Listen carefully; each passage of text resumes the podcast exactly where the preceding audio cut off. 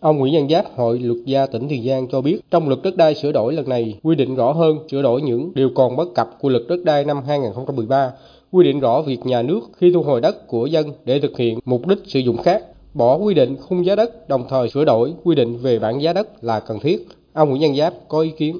Luật đất đai sửa đổi lần này đó thì tôi thấy rất nhiều điều đó, có lợi cho dân mà chính là cái đó là thực tế. Luật cũng nên quy định cái giá đất mà đền bù đó phải quy định cái cụ thể lại cho nó rõ. Bởi vì cái chính cái khung giá đất này mà mới nó có cái khiếu nại kéo dài và khiếu nại tập thể. Hai là mình á, quy hoạch treo đó thì quyền lợi sử dụng của người dân á, là mất hết. Thậm chí nghĩa là chuyển đổi mục đích sử dụng hay nghĩa là làm tất cả cái khác theo quyền lợi của người dân là không được chưa có cái khu tái định cư thì đã thu hồi rồi. Tái định cư phải bằng hoặc là tốt hơn á cái nơi ở cũ. Nhưng mà chưa có khu tái định cư mà cưỡng chế nhà của người ta thậm chí là thi công luôn.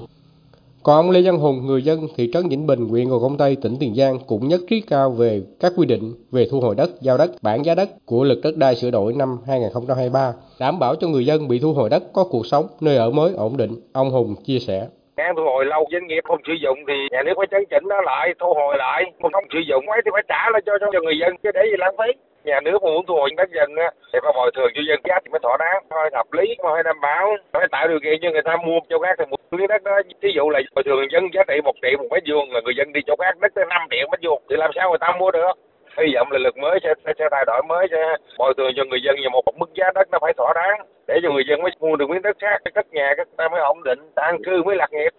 Người dân tỉnh Tiền Giang nhất trí cao với dự thảo luật đất đai sửa đổi đã quy định cụ thể về đấu giá quyền sử dụng đất, đấu thầu dự án có sử dụng đất, hạn chế và quy định chặt chẽ các trường hợp giao đất cho thuê đất không thông qua đấu giá quyền sử dụng đất, đấu thầu dự án có sử dụng đất, hoàn thiện quy định về công nhận quyền đối với hộ gia đình, cá nhân và bổ sung chế tài đủ mạnh để làm rõ trách nhiệm của cơ quan nhà nước trong việc tổ chức đăng ký đất đai, đồng thời ngăn chặn các trường hợp giao dịch mà không thực hiện đăng ký theo quy định của pháp luật.